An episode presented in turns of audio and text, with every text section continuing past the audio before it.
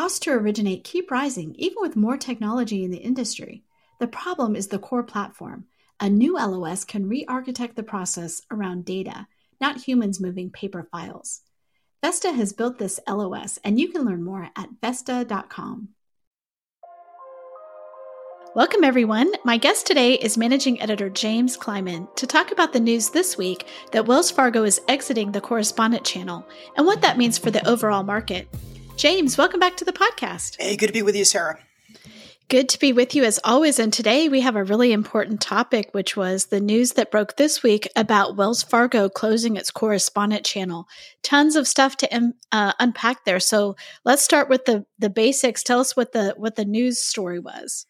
Sure. So Wells Fargo announced this week the closure of their correspondent lending channel, and that they would also be reducing their servicing footprint. And absolutely, it is very big news, but it's not necessarily surprising news. Uh, the, the bank has been laying off quite a few mortgage staffers for the last year. Of course, nothing unique about that either, right? Um, this is a really tough environment. And Charlie Scharf, the CEO, has also made quite a few pointed comments about the mortgage business needing to shrink. And, and so I, I think it's really important to also remember that Wells Fargo has experienced scandal after scandal over the last few years. Uh, you know, you may have also read that they have a three point something billion dollar CFPB settlement, some of which was mortgage. You know, the mortgage banking side has been responsible for several of these scandals.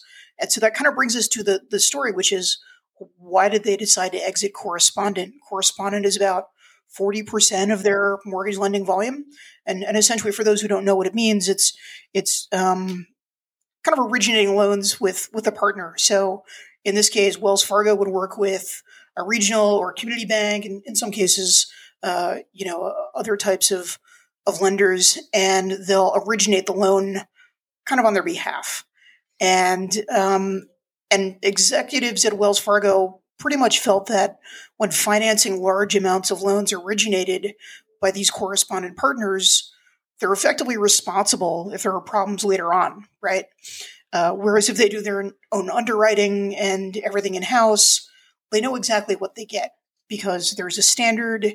There are no other questions. They're not basically buying these loans from others and wondering about the process. So this is going to have, uh, I, I, think, a pretty significant impact in two areas. One, um, like I said, correspondent was about 40% of Wells Fargo's origination volume. And in particular, they've been the jumbo king for God, for such a long time. And, and the correspondent channel has been really instrumental in that success. And a lot of community and regional banks have obtained excellent pricing on jumbo loans from Wells Fargo, which as a depository, they can keep the loans on their books and they can uh, effectively originate these loans very cheaply. So these correspondent partners now are, I think they're probably going to have a rough time with pricing in, you know, these high priced areas uh, in which jumbos are still attractive for the local lending base uh, if Wells Fargo is not there. And then, of course, there's also the servicing side of things. You know, Wells Fargo is, God, I don't have it in front of me, but but probably the fifth largest Ginnie servicer in the country in 2022. And so, by dropping correspondent and not originating those loans, um, just by virtue of that, their pipeline is going to thin. And Wells Fargo is also going to be making asset sales uh, selling MSRs in the coming quarters, and that's going to further reduce the profile size. Uh, you know, in, in Ginnie Holdings especially, and and this could also cause pricing issues in, in Ginnie Mae. And, uh, you know, the CHLA, which is a trade group consisting of small lenders, they've already come out against Wells Fargo's exit in that space. And, you know, a lot of the banks have, have really not been particularly active in the Ginnie Mae market for quite some time. And, and this is really a side effect of the Dodd Frank legislation from way back when. Um, but but they're also they're not really originating enough new agency stuff anymore to offset the runoff from their portfolios. Uh, you look at J.P. Morgan Chase again, similar story. Their portfolio continues to decline, and of their overall servicing portfolio, less than two percent of it is Ginnie Mae, and it's these non banks that have really stepped in and and um, you know been kind of carrying this market. Uh, but it's a tough space right now. There's a lot more risk profile in Ginnie Mae, and there are a lot of new capital requirements that that uh, the government is is starting to put in place. So it's it's a tough space, And, you know, the exit of Wells Fargo, even if it is expected, doesn't make it any easier. So, you know, you bring up a good point with the CHLA, you know, saying, you know, they they don't like this move, but I mean, none of the big depositories are, you know, mandated or required to do this kind of lending if they don't want to do it. Yeah, absolutely.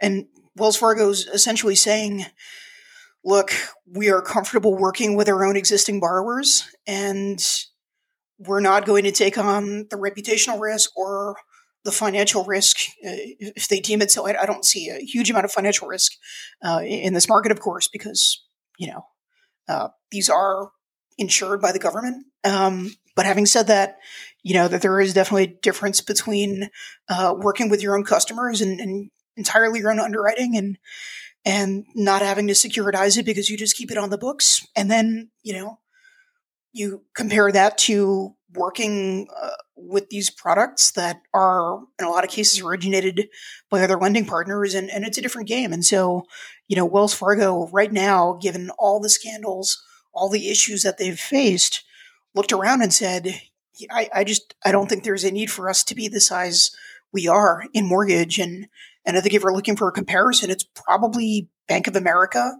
you know and and they were the number one lender in the land. Of course, Wells Fargo had been number one for quite some time until Rocket came, you know, 2017, 2018.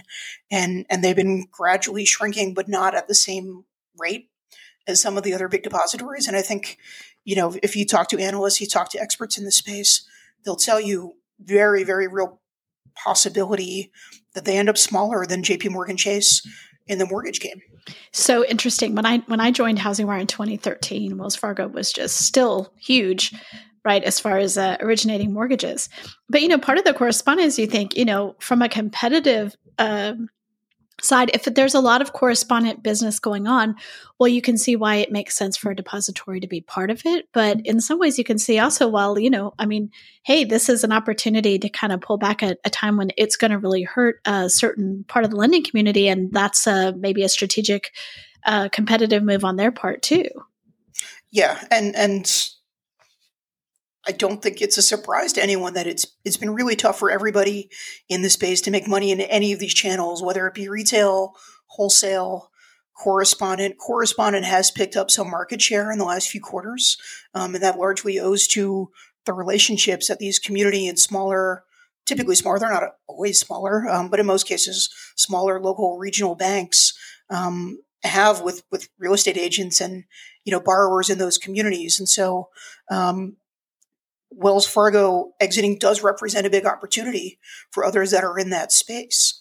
And, uh, you know, you look around and you say, maybe US Bank, a depository competitor, um, might, might find some, you know, some advantages now working in, in, um, you know, in the correspondent channel, uh, Mr. Cooper, PennyMac, Freedom Mortgage, they could absolutely all um, make some some money, you know, whether whether it's because Wells Fargo is leaving correspondent or it's because they're shrinking their servicing uh, footprint. And you know, Freedom, uh, Mr. Cooper, Planet Home Lending, and Lakeview in particular are increasing their Ginnie Mae uh, MSR footprints. And so, you know, it's it's going to be a pretty rocky period for everyone. But you know, a lot of this also has to do with just the fact that mortgage is not a very profitable business for Wells Fargo. Period. Right now, you know, whether it's doing conventional mortgages, whether it's buying, um, you know, through correspondent, whether it's their own, you know, internal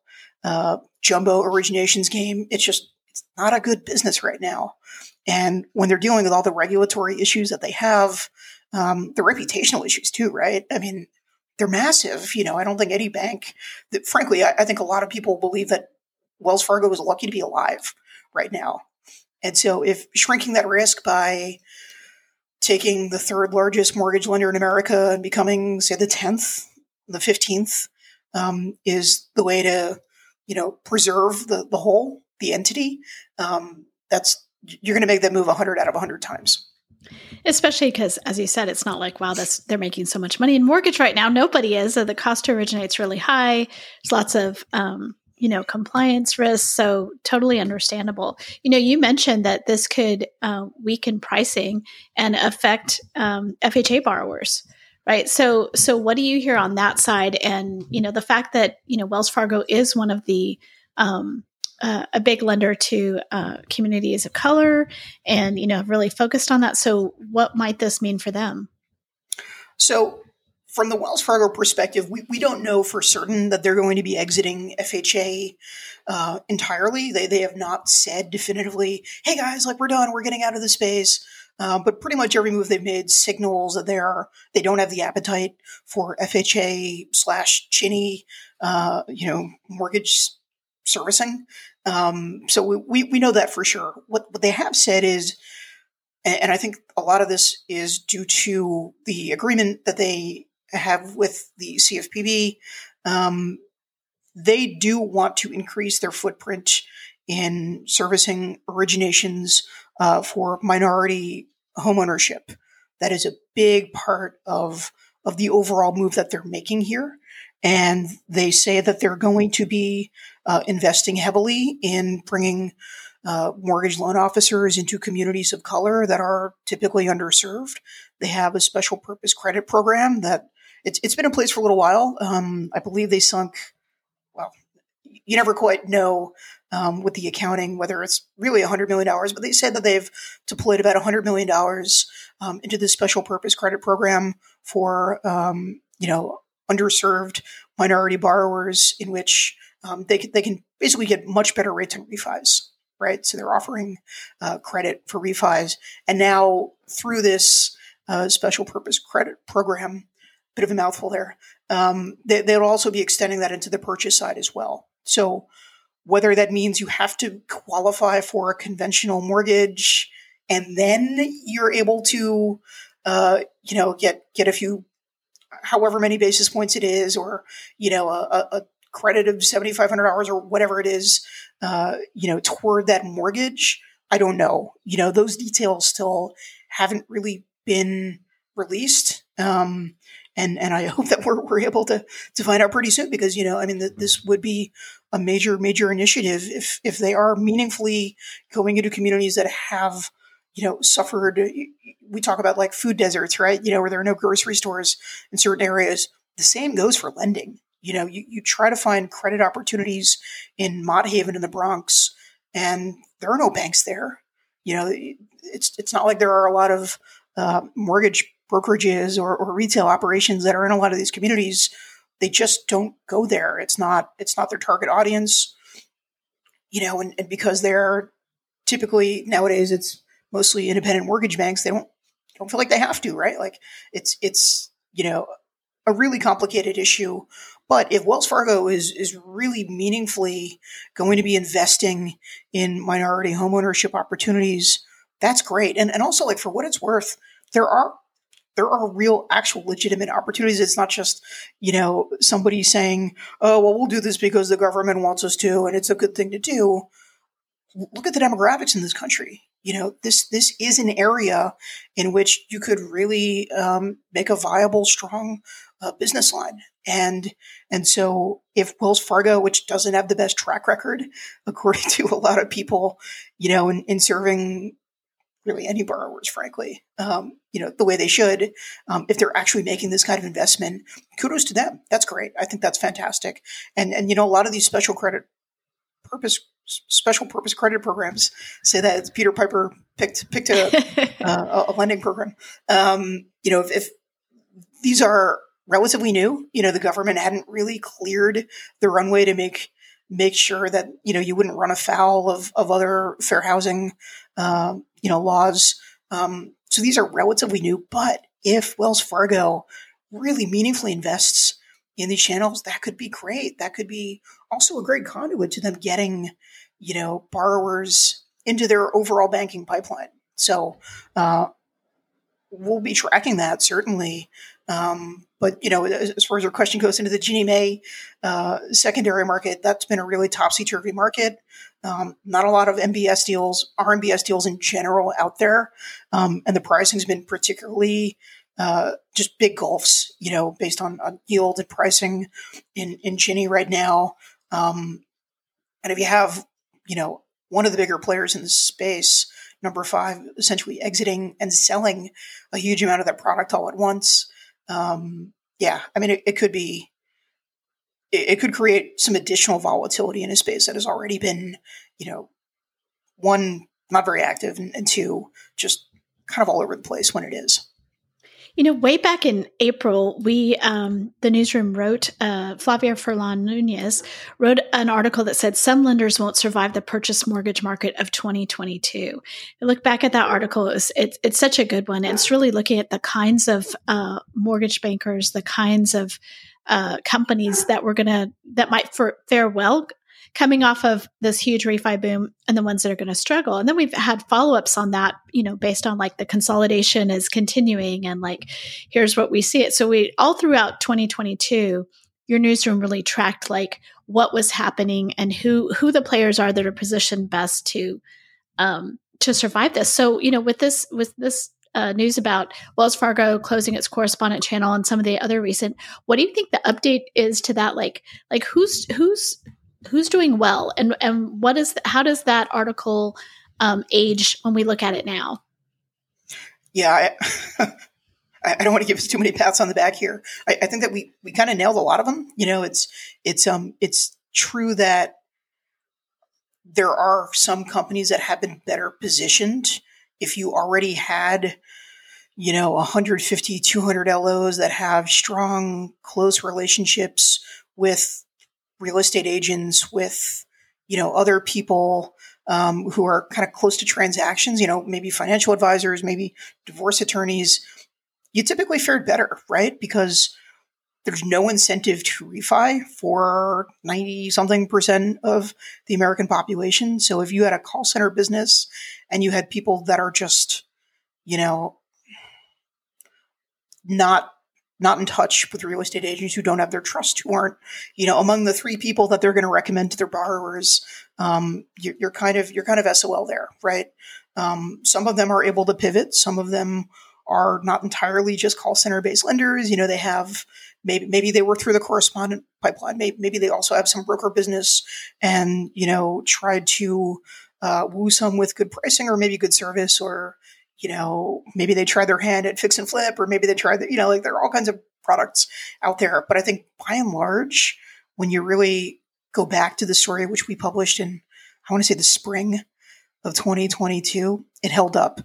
If you weren't close to the transaction, if you didn't have deals getting fed to your LOs and you couldn't execute, you know, you're you're not going to make it. Um, and I think in a lot of cases, also, you need a good, strong capital markets team uh, because the secondary market had been so volatile. Uh, you know, and we've seen, I don't know how many inversions we've seen, you know, over the last year. It's been a lot, right? And and um, we've seen huge spreads and, and major changes all the time, and um, and so you have to be really adept. If this was your first cycle, if you were the, you know, first one to to be working through these sorts of conditions. Not that everybody who was in that sort of position didn't make it, but, but a lot of them didn't, you know, and, and we know that the cut the cuts that have been instituted are not done. You know, the, the industry has shed a lot of jobs. It will continue to shed, you know, probably 10,000 plus jobs for the next few months, even if rates do start to, to come back a little bit. It's just so much more capacity than business. Um, and, you know, even if it's a long tail, it's going to be, uh, it's going to be a tough road to hoe. So, um, I think that we were kind of, kind of there. I didn't have Wells Fargo, you know, exiting, uh, you know, 40% of its originations business on my bingo card. Probably should have. Um, you know, and, and, you know, there are a few who have fared better than others, but like nobody's doing incredibly well. Even UWM, which is, uh, I think was really well positioned overall, you know, and that they have a very captive audience of brokers who, you know, have used them as their number one for quite some time, have the cash position, have um, the courage, I think, in a lot of ways, to really cut prices and be extremely aggressive and offer any kind of product enhancement they can um, to take business from lenders. You know, and it's a zero sum game, right? Like that loan gets funded and it gets funded by someone. And if it's not you, again, you're SOL, right? Um, so they, they've done really well in that respect, but but they've had to do it by cutting cutting margins, cutting prices. Like they're not charging a premium and getting, you know, all the glory. Um, it's it's a tough road for everybody right now. So UWM is doing well. Um, there are a few others who have climbed their rankings, right? Um, but it's it's it's just like you, the Fed give it, the Fed take away. No, it's so true. Like reading that April article, um, you know, we were really focused on yes, you know, the refi boom is coming to an end because you know rates are rising. But I don't think anybody thought in April that we were going to see the amount, the the quick rise in mortgage rates that we got or the how devastating that was going to be just that that difference between um, a, a, year's difference six months difference in rates and how that would sort of lock down the market the way that it has. So you know we were just looking at like oh purchase versus refi and and yes rising rates but hard to hard to have predicted exactly how how that was going to go we look at the 2023 we see that, you know, definitely we think that, you know, rates have softened. I mean, luckily they haven't gone into the 8 to 10% range, which lots of people last year were like, listen, by the end of 2022 or in 2023, we're going to see 8 to 10%, which I don't know who would be left if if that was the case, but it would have been even more of a bloodbath. So at least we're looking at more of a soft landing. But to your point, we are not done yet. I, I interviewed uh, Bob Broeksmit, the CEO of the Mortgage Bankers Association, recently, and he talked about you know the first you know more cuts are coming and that the first time people cut as they as they look at their their um, finances a lot of times it's not the very deepest because you don't you don't want to do that until you have to. So that right, first it's, a human thing right? Like yep. you never want to you never want to cut as many as you maybe the business tells you you should or, or you don't plan out the worst case scenario. You think like okay you know i'm gonna i'm gonna take a half measure and um, you know it'll be painful but maybe people are optimistic, right? Like you always think maybe part of the business will rebound in that period. Um, and so I, I, think, yeah, it's, it's true. And, and it's really, it's the sharpness of, of the rate hikes that really got people. I, I think, you know, there are certainly people in the industry who have worked in a mortgage rate environment in the sixes. You know, like it has happened before. This is sorry to say it, but like an older industry too, right? You know, it's not like it's populated full of like 26 year olds who are like, yeah, I got my MBA. I know how to do this. Oh, I don't know. Yeah, I saw the movie The Big Short, but like, I don't know anything about it, right? This is generally an older audience. Um, and, and it's really the sharpness and, and just, if you relied on refi too much, and that was like, what, 67% of our originations in 2020, 2021, you know, by and large, it was two thirds of the game. Um, you know, the transition, it's a slow one because it requires trust with the real estate agent, with the, you know, the, the deals that are coming through. Um, and, you know, lead generation is still a very inexact science. So even if you're purchasing lead gen, you know, from a, whatever, NerdWallet or, or any one of those sites, like the hit rate on those is generally pretty small, right? So, um, it takes a while to and you need enough deals. you know, you also need enough complex deals for someone to trust you in all situations. So um, that's always going to be a slow process. You know, you can't just send two deals to somebody over the course of two years in 2020 and 21, uh, in which like everybody was, you know, running a well-oiled machine and and they go through no problem, no hitch. You know, and everybody has big savings because maybe they got some money from the pandemic, bonuses were good, everything. You know, job growth was really good for a lot of people once you know some some of the issues um, with the initial shock of the pandemic kind of got sorted, right? Um, but now you're you're thinking about totally different things. You're also thinking like, is this borrower going to be employed when this loan closes? You know, Absolutely. are they able to swing, you know, a difference in 75 basis points if you know the markets are particularly volatile by the time you know we're, we're ready to finally lock the rate? You know, it's can we sell it on the secondary market at par or better? Um, you know, all these questions that never really had to be dealt with. Maybe some in 2018 um, dealt with a little bit of this here and there, but not at the scale. You know, not at the size. Like so many people just like I talk to processors, underwriters who are one grateful to have a job right now, and a bunch of them are like, yeah, I don't do much of anything. Uh, some days, like there's just not enough business for me to stay busy. So I try to learn new skills and pick up other things. And a lot of them are just kind of waiting for the axe to fall too, right? So it's um it's sad to say, it's it's still going to be a really tough market for foreseeable future. And I say this as rates are closer to five percent than they have been in probably three months, four months, right? So it's uh I agree. And I mean, uh, our lead analyst, Logan Mohtashami, thinks that, you know, uh, rates in the fives stabilize the market because if they can get to the fives and, and be there with duration or even the low sixes and stay there with duration, then people, you know, feel more comfortable putting their house on the market because they're going to be the, the buyer of, you know, the buyer of the next house. They're not looking at rates that are just so much more than what they've got. So we we can hope for that. Uh, fingers crossed. What else are you guys planning um, that our audience should know about? Either a follow up to this or other news that um, you're working on.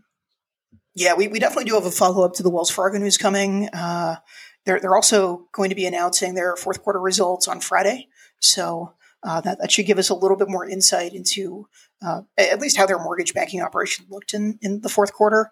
Uh, we, we can really only speculate right now, um, but but expect that it was probably probably even further down from the third quarter. But um, having said that, we're, we're also really interested in looking at um, kind of where the market is right now, you know, both on the, the proper real estate agent brokerage side, uh, but also for the mortgage lenders out there. And so we've heard quite a bit over the last, I'd say two weeks, two, three weeks, um, that like business is kind of picking up. You know, I don't want to jinx it or anything like that. Um, but but people who are like, man, you know, I went for like months without much or anything in my pipeline. Suddenly, you know, I get like five or six buyers who are who are interested. Uh, you know, it's not like they're locking right now or anything like that, but we see signs of life. You know, and, and that's hugely positive. Um, and of course, that corresponds with with rates starting to come down. Um, but it's also it's another thing too. It's that I think sellers they get it now. If you want to get your house sold, you need to make some concessions. Yep. You know, I mean, like, gone, of course, gone are the days where sellers could say, like, I need you to name an elementary school after my daughter, you know, and people are like, okay, fine, I'll do it. Like, whatever. I just need to buy this house. Um, and, and, you know, they're, they're starting to come to the table and say, okay, you know, we'll, we'll, we'll fund your, your temporary rate buy down, right? For a year, two years. We'll throw in, you know, we'll give you a credit maybe you know we'll buy down your rate a little bit or um, you can have all the furniture maybe maybe they have good taste and they're sensible people or or you know they'll they'll work with the the buyer you know and and you know this isn't ex- exclusively it's not like everybody realizes this right? These are these are markets that that kind of move at their own pace and, and in some areas and we do see a lot of relistings still you know anywhere between 30% and I mean, hell, in some markets, much higher than that, you know, in the 40s, where, um, you know, it, it, generally says like you're not pricing it right, um, or you're not being flexible enough. So, so still some hesitancy out there, but we are definitely seeing a change in seller behavior, and and I think that's a really good sign, especially if uh, you can pair that with rates finally stabilizing. You know, whether that's in the low sixes high to mid fives, you know, wherever that number ends up being. Um, but but it just makes everyone's life so much easier. It, it, also means the you know the folks in the capital markets department uh, can go home and have dinner with their families again. You know, it's like uh, maybe they'll have a little more hair by the time this is over. Uh, but yeah, I mean, it's it's definitely there are certainly very encouraging signs out there. It's not all doom and gloom, um, but also like let's not pretend that suddenly things are just going to come rearing back like like they did, you know, in the the good old days of 2020 and 21. You know, I, I think if you can hope for whatever the slow period of 2019 was, I think you know brokers, lenders, LOs, realtors, appraisers, title staffers they would they would bite your hand off for that kind of market. So here, here's to hoping. Here's to hoping. Well, we are gonna uh, we're gonna end on that very. Uh, graphic description, but it is so true. Bite your hand off for that. That's so true. Um, it's a dog eat dog market. Thanks so much, James, for sharing your insights and for being on here, and also for, just for the great work that the newsroom's doing. They're working so hard to cover this giant industry and everything that's going on here. Cool. Well, thank you so much for having me, Sarah. I'll talk to you soon.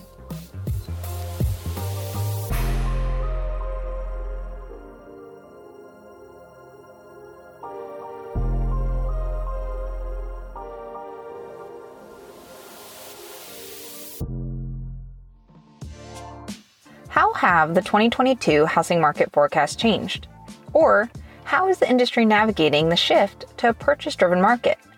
HousingWire's premium content program, HW Plus, answers questions like these and offers a variety of member exclusive benefits that are tailored to what you need to stay competitive and agile in today's fast paced market. Go to housingwire.com forward slash membership to join today. With your HW Plus membership, you get access to longer form digital content, the HousingWire magazine, member exclusive rates to in person events like HousingWire Annual, and more.